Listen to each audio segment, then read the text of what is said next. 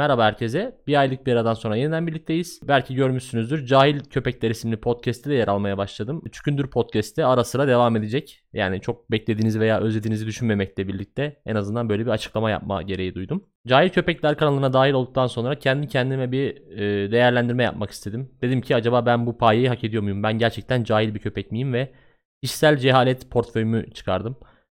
Sonuçlar oldukça şaşırtıcıydı. Yani beklediğimden daha cahil bir insanmışım ve bir cahil köpek olmayı sonuna kadar hak ettiğimi düşünüyorum. Şimdi sizlerle kişisel cehalet tarihimi paylaşacağım. Ee, aslında bir nevi 34 senenin genel bir öz eleştirisi, genel bir e, çıkarımı olacak. Neleri yanlış yaptığımı sizlerle paylaşacağım. Neleri doğru yaptığımı ben de bilmiyorum. Ama bir şeyleri yapmışızdır herhalde. Neyse başlıyorum öyleyse. Kişisel cehalet tarihimden 10 tane e, numune sunacağım sizlere. Umarım beğenirsiniz. Beğenmezseniz de kendiniz bilirsiniz. Şükündür. Çıkındır. Şükündür. Çükündür.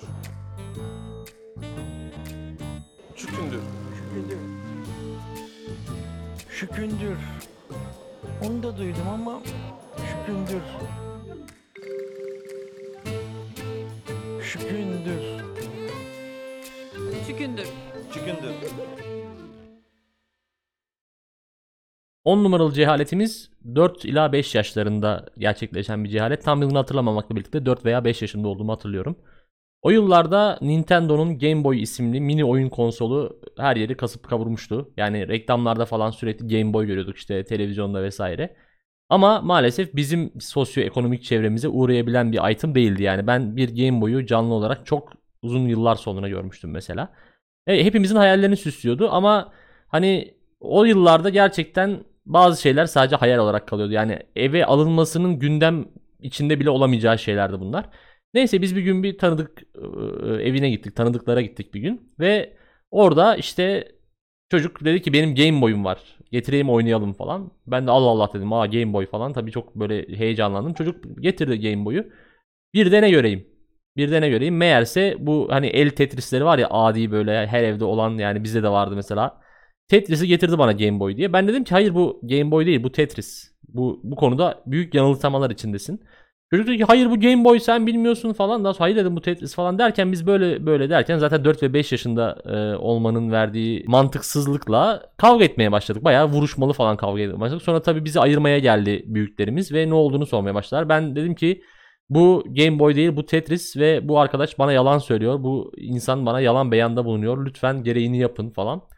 Meğerse çocuğun babası eve onu Game Boy diye almış. Yani sana Game Boy aldım diye Tetris getirmiş. Çocukta da okuma yazma olmadığı için çocuk bunu yemiş.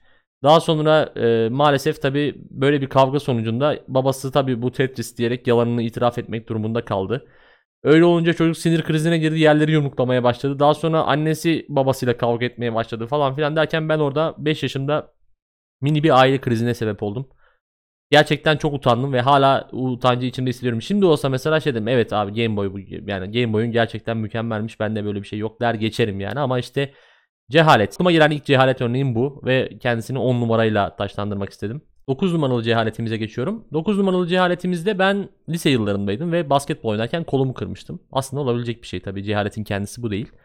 Yani okulda kırıldığı için arkadaşlarım yanımda olduğu için ve ben de ergen olduğum için biraz olayı dramatize etmiş olabilirim. Ama bu mallık sayılmaz yani. Şu, bunu e, cehalet olarak düşünmüyorum şu an için. E, bir ay sonra alçımın çıkması gerekiyor. Tedavi süresi sona erdi ve alçıyı çıkarmak için hastaneye gitmeye üşendik ve babam bayağı yan keskiyle takır takır takır diye alçıyı çıkardı. Cehalet burada başlıyor belki de. E, yani bu bir babamın tarafından gerçekleşen bir cehalet ama sonuçta ben de müsaade etmişim. Neyse başarılı bir şekilde alçıyı çıkardık. Peki ben ne yaptım? Alçı çıktıktan sonra yine basketbol oynamaya başladım ve yaklaşık 2 hafta içinde yine kolumu kırdım. Ve bu sefer bir de mesai saatleri dışında kolumu kırdığım için acile götürüldüm. Acilde tıp fakültesinin aciline gittiğim için orada asistan doktorlar vardı. İşte dediler ki ameliyat almamız lazım. Şöyle yapmam, yatırmamız lazım, hastaneye yatırmamız lazım. Bu ameliyatla düzelir. İşte şöyle olur, böyle olur falan filan. Ama annem şey yaptı e, yani kıvrak davrandı o esnada ve dedi ki ben e, işte yatıramayız şu an işte falan filan bir şeyler uydurdu işte sigortası yok falan filan dedi ve beni hastaneden e, atel yaptırarak çıkardı. Daha sonra devlet hastanesine gittik ve normal alçıyla düzelebileceğini öğrendik. Bana 6 yaptılar bir güzel. Daha sonra e, 6'yı biraz sıkı yaptıkları için gecenin ikisinde acile gittik ve e, kangren riskinden dolayı alçımı kestiler. Bir hafta e, dolaşımının normale dönmesi için alçısız gezdim sadece atelle, kırık kolla atelle gezdim. Ve hani e, daha sonra gittiğimiz doktor işte alçı yapacaktı ama işte şey dedi hasta bakıcı yok şu an falan filan dedi ve biz e, özel muayenehanesine gidip alçı yaptırmak zorunda kaldık. Bayağı eşek yüküyle para vermişti babam. Bir de gel, gel git falan alçısız gezmek gibi bir eziyet var için sonunda. Gecenin ikisinde acile gitmek falan gibi bir durum var. Yani cehaletler totali gerçekleşti. Neden? Ben tekrar basketbol oynamak istediğim için. Sanki anasını satayım şey olacağım. Hidayet Türkoğlu olacağım. Sanki NBA'ye gideceğim. Sanki ne bileyim yani en azından bir lise takımına girdim. O da yok yani okulun takımına bile giremedim ama işte böyle salak bir basketbol tutkusu vardı. Bu da 9 numaralı cehaletimiz arkadaşlar. 8 numaralı mallığım sanat hayatımla alakalı. Tiyatroculukla ilgili. Lise yıllarında tiyatroya bayağı bir merakım oluşmaya başlamıştı. Böyle işte sınıfta taklit yapıyorum. Hocaların taklidini yapıyorum falan filan. Kendimi yetenekli zannediyordum yani. Böyle o hani lisede bir tiyatro seçmesi olsa da katılsam işte tiyatro topluluğuna, tiyatro kulübüne girsem falan diye bekliyordum. Neyse bir süre sonra seçme tarihleri açıklandı. Seçmeler yapılacak işte. Hani bekliyorum falan. Ama ne yapacağımı da bilmiyorum ama işte gireceğim yani seçmelere. Aynı gün seçmelerin olduğu gün sınıf maçı ayarlanmış. Yan sınıfla halı saha maçı lisede ve hani bana ihtiyaçları var. Hani aslında çok iyi bir oyuncu olduğum için değil, adam bulamadıkları için bana ihtiyaçları var ama işte içimdeki cahil, içimdeki cehalet tutkunu yaratık ortaya çıktı ve seçmelere gitmeyi değil halı sahaya gitmeyi tercih etti ve ben lise yıllarında tiyatroya girmedim. Daha sonra işte başka topluluklar kuruldu ondan sonraki senelerde falan ama e, ondan sonra seçme yapmadılar. Direkt o yıl seçilenlerden falan devam ettiler. Neyse biz maçı kazandık ama zaten çok da önemli bir maç değildi. Yani e, skoru bile hatırlamıyorum haliyle. Neyse daha sonra üniversiteye girdim ve bu hani benim tiyatro hevesi devam ediyor tabii. Ben işte hala yetenekli olduğumu falan filan düşünüyorum. Neyse üniversiteye girdim ve şey gördüm işte yine tiyatro topluluğu seçmeleri olacakmış. İşte buraya başvurun falan filan. E işte başvururken şey dediler bir tirat hazırlayın.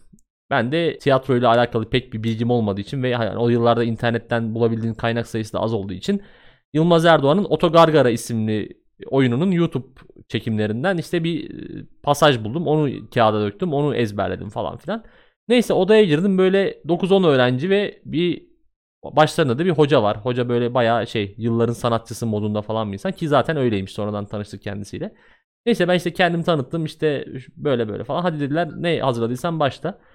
Ya o kadar kötü oynadım ki. Çünkü ben sadece ezberlemiştim. Prova yapmamıştım evde. Yani sadece o metni olduğu gibi ezberlemiştim. Beceremedim. Beceremediğimi de anladılar.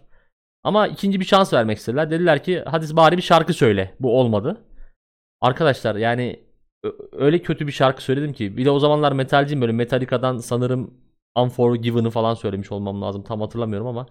Ee, enstrüman yok, ritim yok, arkada bir şey yok ve ben acayip deton oluyorum. Böyle yani yerin dibine giriyorum utançtan falan neyse.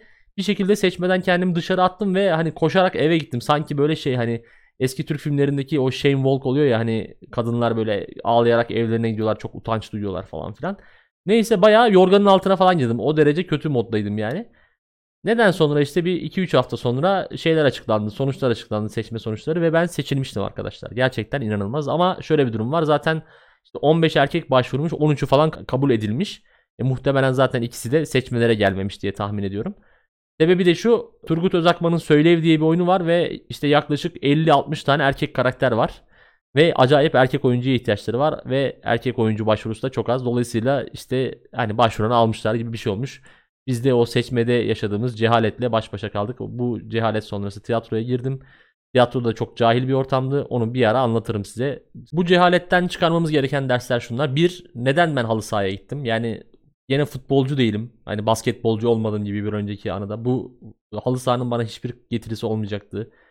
Ayrıca hani böyle bir arkadaşlarımın bana ihtiyacı var falan dediğim insanlardan bir tanesiyle görüşüyorum. Onunla da çok sık görüşemiyoruz şehir farklılığından dolayı. Bunu niye yaptım? İkincisi tiyatro seçmesine neden doğru düzgün hazırlanmıyorsun? Yani neyle karşılaşacağını bilmeden böyle cahilce gidiyorsun orada ve ne yapacağını bilmeden elin ayağına dolaşıyor. Kendini gülünç duruma düşürüyorsun.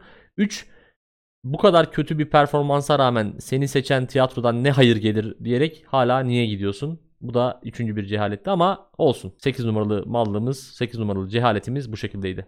7 numaralı cehaletimiz meslek hayatımın ilk yıllarında gerçekleşen bir cehalet. O yıllarda ufak bir firmada çalışıyorum. Patrona bağlı olarak çalışıyorum. Aile firması.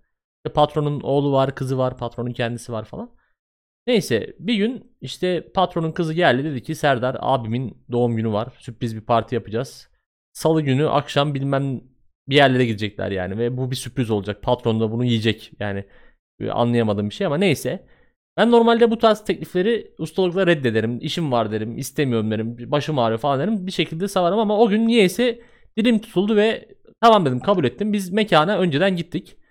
Benim planım işte 1-2 bira içer kalkarım. Hani erkenden kalkarım falan dedim ama patronun kızı biraz cevval çıktı ve e, şişe açtırdı. Vodka söyledi ve işte biz, biz zaten e, doğum günü ekibi gelene kadar işte e, kutlama ekibi gelene kadar diyelim. Bir e, bayağı bir içmiştik ve ben zaten kafayı bulmuştum. Neyse o akşam bayağı e, işte alkolün bedava olmasının verdiği etkiyle maalesef içtim de içtim içti işte içtim de içtim şişeler açılıyor bilmem ne yapıyor ve hani şeyi hatırlıyorum. Yani aslında hatırladığım ama unutmak istediğim bir olay ama mesela herkes bana çok gülüyordu falan böyle ama şey hani e, zekice bir komediden bahsetmiyorum. Sarhoş olduğum için komik duruma düştüğüm için insanlar gülüyordu. Ve patronun karısı İngilizce öğretmeniydi. Ona şey dedim işte sen bana gülüyorsun ama ben başbakan olursam İngilizceyi yasaklayacağım ve sen işsiz kalacaksın şeklinde. Hani beni her an kovabilecek bir insanın eşine e, potansiyel bir ya potansiyel bile değil yani gerçek olmayacak bir senaryoda onu kovacağımı söylüyordum. Gerçekten mantık dışı bir durum. Neyse daha sonra e, işte beni eve bıraktılar. Beni eve bırakırken e, şey demişler. Yarın izinliyiz. Hani yarın gelmeyin işe. Zaten çok içtik falan. Hani yarın dinlenelim demişler ama ben kafayı çok fena bulduğum için bunu unutmuşum ve sabahın 7.30'unda kalkıp sürüne sürüne ağzımın içi kupkuru böyle iğrenç bir şekilde işe vardım. Ve yani yo- yolda 45 dakika falan sürüyordu bu arada uzak bir yer. Bu cehaletimizde şöyle alt cehaletlikler var. Şöyle ki bir niye hayır diyemiyorsun?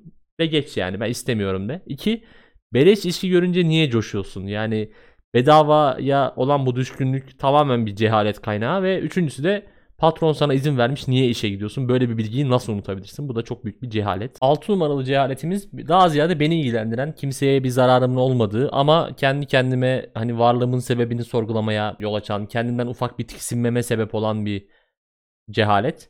Şöyle bir cehaletimiz hemen anlatıyorum. Bir gün işe gideceğim. Sabah uyandım. İşte sabah rutinlerimi yere getirdim. Tuvaletimi yaptım, yüzümü yıkadım. Cennet Mahallesi'nin tekrar bölümlerinden birini izlerken ufak bir kahvaltımsı bir şey yaptım böyle çay falan. Daha sonra işte evden çıktım. Otoparka gittim. Abi baktım arabanın anahtarı yok. Arabanın anahtarını unutmuşum. İyi dedim olabilir. Çıktım tekrar eve. Eve gitmişken baktım benim tuvaletim gelmiş tekrar. Girdim çişimi yaptım. Daha sonra susadığımı fark ettim. Su içtim falan. Baktım Cennet Mahallesi'nin tekrar bölümü devam ediyor. Biraz bir 5 dakika falan ona baktım. Daha sonra çıkmaya karar verdim evden ve çıktım. Otoparka gittim. Ve bir de ne göreyim? Arabanın anahtarını yine unutmuşum. Yani arabanın anahtarını almak üzere çıktığım evde arabanın anahtarını almak dışında pek çok eylem gerçekleştirip hiçbir şey yapmadan geri çıkmıştım. Ve bu beni gerçekten bayağı üzmüştü. Ya ulan nasıl olabilir yani bu nasıl bir cehalet?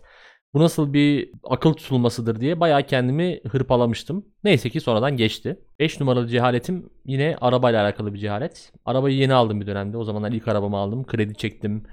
İşte araba kullanmayı doğru düzgün bilmiyorum. Stresli bir dönem. Yani ne yapacağımı falan bilmiyorum pek. Neyse arabayı park ettim bir gün apartmanın önüne ve bir komşumuz geldi. Böyle geldi biraz inceledi hayırlı olsun falan dedi. İyi günlerde kullan Serdar'ın falan dedi. Teşekkür ettim. Sonra dedi ki araba güzel ama dedi. Tekerlekleri yamuk gibi sanki dedi. Tabii benim içime bir anksiyete aldı hemen. Lan ne oluyor daha kredisini ödemedik falan filan. Neyse ben bayağı buna dertlendim. Bakıyorum bakıyorum bir yamukluk göremiyorum. Eve gittim metre aldım. Su terazisi aldım. İşte orasını ölçüyorum burasını ölçüyorum. Yok yamukluk tespit edemedim. Daha sonra bir tanı daha götürdüm arabayı sanayide ve ona rica ettim ölçmesini. Hani tekerleklerde bir sıkıntı mı var falan. Neye baktılar yok hayırdır falan dedi. Daha sonra dedim ki ya böyle böyle bir komşumuz dedi. Tekerlekler yamuk gibi geldi bana falan dedi dedi. Daha sonra adam gülmeye başladı. Tabi siz de şimdi muhtemelen anlamışsınızdır ne olduğunu. Meğerse bu hani yeni bir araba aldın. Onun için hayırlı olsun adı altında işte börek, baklava tarzı işte pasta falan gibi hani rüşvet. Hani ben araba aldım buyurun bu da diyeti dercesine e, halkımızın adet edindiği bir beleşçilik huyuymuş. Tabi ben bunu bilmiyordum. Öğrenince bayağı şaşırmıştım ama e, bu cehalette de şöyle bir şey anlamış olduk. Anadolu halkının beleşçiliğini küçümseme. Bir e, eğer bir yorum aldıysan da sebebini sor ki hani bu kadar şey anksiyeteli bir duruma düşme. Her denilen lafı da ciddiye alma gibi bir ders çıkarmıştım kendime. 4 numaralı cehaletim üniversite 1. sınıfta gerçekleşen bir cehalet. Birinci sınıfın ilk döneminin son finaline gireceğiz. Ee, finalde makine mühendisliğine giriş dersinin finali. Ben çoğu dersten kaldım. Zaten derslerim bayağı kötüydü birinci sınıfta. Sonradan da toparlayamadım aslında da işte birinci sınıfta bayağı kötüydü. Ve makine mühendisliğine giriş dersi de hani böyle şey basit bir ders yani. Herkesin kolaylıkla geçebildiği, hiç kimsenin kalmadığı falan bir ders. Tabi teoride geçmemiz gerekiyor. Biz- Bizim bütün finaller, önceki finaller, önceki vizeler hatta hepsi saat 11'de başlıyordu. Bu finalde cuma günüydü ve bir arkadaş bana dedi ki perşembe akşamından ben seni alayım istersen arabayla. Ben de olur dedim. Ertesi sabah 8'de bu beni aramış, mesaj atmış, aramış. O zamanlar akıllı telefon olmadığı için sadece SMS ve arama yoluyla birbirimizle iletişim kurabiliyorduk. Daha sonra tabii bir yerden sonra vazgeçmiş ve bir daha aramamış. Ben de Allah Allah dedim bu eleman beni niye sabahın 8'inde aradı falan. Neyse ben bir güzel saat 9.30-10 gibi uyandım, hazırlandım, gittim okula. Bir baktım ki okulda kimse yok. Çünkü final 9'daymış. Çünkü herkes finallerin saatine düzgünce baktığı için saat 9'da sınava girmiş. Herkes geçmiş ve o dönem kalan tek cahil bendim. Tamamen yani kendine olan gereksiz bir güven. Ben zaten biliyorumculuk. Yani inanılmaz bir cehalet. Ondan sonra dedim ki ben gerçekten cahil bir insanım galiba. 18 yaşımda, 19 yaşımda kendi kendime yine bir sorgulama, yine bir küsme. Böyle bir şey olamaz. Nasıl bir cehalet? Ve daha sonra bu cehaleti tekrar ettim. Bu sefer sınavda değil bir derste. Ee, bütün dersler sabah 9'da başlıyor diye ben bir sabah sabahın 9'unda böyle elimi kolumu sallaya sallaya laps diye ders diye bir girdim da dersin birinci saati dolmuş. Yani ders 8'de başlamış anlayacağınız. Dolayısıyla cehaletten ders almayarak yine bir cehalet gerçekleştirmiş oldum. Neyse ki yavaş yavaş e, daha kontrolcü, daha her şeyi garantiye almaya çalışan bir insan oldum sonrasında. Geldik 3 numaralı cehaletimize. Bu cehaletimiz yine 20'li yaşlarda üniversite yıllarının başında İstanbul'a gitmem gerekiyor. Eskişehirspor'un playoff maçlarını izlemek üzere. O zamanlar işte ligden yükselme maçları var. İstanbul'da İnönü Stadı'nda oynanıyordu. Neyse ben bilet aldım ve cebimde gerçekten çok az para var. Sağ olsun annemin kredi kartıyla almıştım zaten otobüs biletini ve İstanbul'a gideceğim. Neyse otogara vardım. Otobüsün hangi perondan kalkacağını sormaya utandım. Ne, niye olduğunu bilmiyorum ama utandım sormadım. Gittim normalde buzlu turizmin kalktığı yerde bekliyorum otobüsün kalkmasını. Bekliyorum bekliyorum otobüs gelmedi. Otobüsün kalkma saati geldi. Bir baktım bir tane buzlu turizm şeye doğru gidiyor. Otogarın çıkış noktasına doğru gidiyor. Tabii ki yani tahmin edersiniz ki peronun neresi olduğunu sormayı unutan, otobüsün hangi perondan kalkması gerektiğini sormayı utanan bir insan tabii ki otobüsün arkasından koşup da falan diye ıslık çalarak bir cengaver gibi peşinden koşarak otobüsün gidişini engelleyemez. Dolayısıyla ben de engelleyemedim. Ve bir bilet daha almak zorunda kaldım ve üstüne üstlük dediğim gibi işte Eskişehirspor'un İstanbul'da maçı olduğu için her türlü otobüs, tren bileti falan tükenmiş durumdaydı ve otobüs firmaları da bunu fırsat bilerek bilet fiyatlarını iki katına çekmişlerdi ve ben tekrar maalesef iki katıyla bir e, bilet almak durumunda kalmıştım. Yani özgüven kaybı, mal kaybı, zaman kaybı çok fazla kayıp yaşadığım bir cehalet olmuştu. Maalesef bu da böyle bir anımız olarak tarihe geçti. Evet geldik 2 numaralı cehaletimize. 2 numaralı cehalete başlamadan önce şunu söylemek isterim ki patavatsızlık cehaletin yansımasıdır. Patavatsızlık cehaletin harman olduğu yerdir. Bu da bir patavatsızlık anısı. Şöyle ki bir gün eve gidiyorum ve evden şehir merkezine doğru yürümekte olan bir arkadaşım gördüm. Bir kadın bir arkadaşımdı bu ve bir hafta sonra falan evlenecekti. Öyle bir durumu vardı. Onu gördüm işte yanında annesi de vardı kızın. Dedim ki aa ne haber? falan filan. İyi dedi işte sen ne yapıyorsun? İyi. Aa haftaya düğün var değil mi ya sizin? Dedim bak hani geleceğiz falan filan. Böyle hmm, mırın kırın etti falan. Dedim şey hani hangi gündü? Cumartesi miydi? falan dedim. Daha sonra şey dedi kız ya bizim dedi düğün ertelendi falan dedi. Ben dedim ki aa ne oldu? Hayırdır? falan. Bir şey mi oldu? Sağlık problemi var? falan. Ya işte kız mırın kırın diyor ya ne oldu ki ya? falan. Ben böyle ısrar ediyorum tamam mı. Daha sonra Neyse bir şekilde konu kapandı. Ben eve gittim. Gayet böyle oturdum, yemeğimi yedim. Böyle uzandım falan filan derken bir anda kafama dank etti. Ulan dedim ne patavatsız adamım resmen. Yani nişan atmışlar, ayrılmışlar. Ve ben bunu mal gibi defalarca soruyorum. Bu nasıl bir cehalet? Çok fena pişman oldum. Hemen mesaj attım. İşte arkadaşa dedim böyle böyle kusura bakma yani ben şu an çok şu an dank etti kafama. Şu an anladım. Ben çok büyük bir cahilim. Kusura bakma falan yazdım. Ve bu patavatsızlık anılarımı e, hatırladıkça böyle şimdi birkaç mansiyon ödülü de vereyim. İlk ona giremediler ama mesela şey oluyor işte iş yerinde bir kadın hastaneye gidiyor. Israrla neyin var diye sormak. Mesela belli ki kadın hastalıklarına gitmiş ve direkt sana söylemek istemiyor. Seninle paylaşmak istemiyor. Sen mal gibi soruyorsun işte. Bu da bir cehalet. Bu da çok büyük bir cahillik. Bir de şey vardı onu hiç unutmuyorum. Bir kere yine bir iş yerinde yeni bir işe başladığım zaman akraba evliliğinin ne kadar çirkin falan bir şey olduğundan bahsediyordum ve iş yerindeki bir kadın teyzesinin oğluyla evliymiş. Böyle şeyler olabiliyor. Dolayısıyla hani e, cehaletin en büyük şeyi e, sembolü patavatsızlıktır gerçekten ve bir de tabii her şeyi çok merak etmemek lazım. Atalarımızın bununla ilgili çok güzel bir sözü var. Curiosity kills the cat. Yani bizim atalarımız değil ama olsun. Evet geldik bir numaraya. Bir numaralı cehaletime. Bu cehalet maratonunda kah kendimizden utandık. Kah ulan ulan böyle bir beyin mi olur diye kendi varlığımızı sorguladık. Ama bu kadar dayandığımıza göre artık siz de iyi bir dinleyicisiniz demektir. Sizlere de teşekkür ediyorum benim bu cehalet anılarımı dinlediğiniz için. Sizin cehalet anılarınız varsa bana yazın. Belki bunlardan bir hani Çükündür dinleyenlere cehalet özel bölümü falan yapabilirim belli olmaz. Bekliyorum yani anılarınızı. Neyse bir numaralı cehalet anımıza geliyoruz. Bu e, kronolojik olarak en geç gerçekleşen anımız 2019 yılında gerçekleşti. Litvanya'dan Türkiye'ye ilk e, Noel ziyareti için geldiğim z- zamanlarda havaalanında e, aceleyle e, bavulumu almam gerekiyordu. Çünkü hava isti yakalamam gerekiyordu. Hava isti kaçırırsak bir saat sonra başka bir hava isti vardı ve böyle eğer ona binersek de treni kaçırıyorduk. Dolayısıyla bir e, zincirleme bir e, mekanizma söz konusuydu ve dolayısıyla koştur koştur işte bavulumuzu aldık. Hava iste gittik falan filan.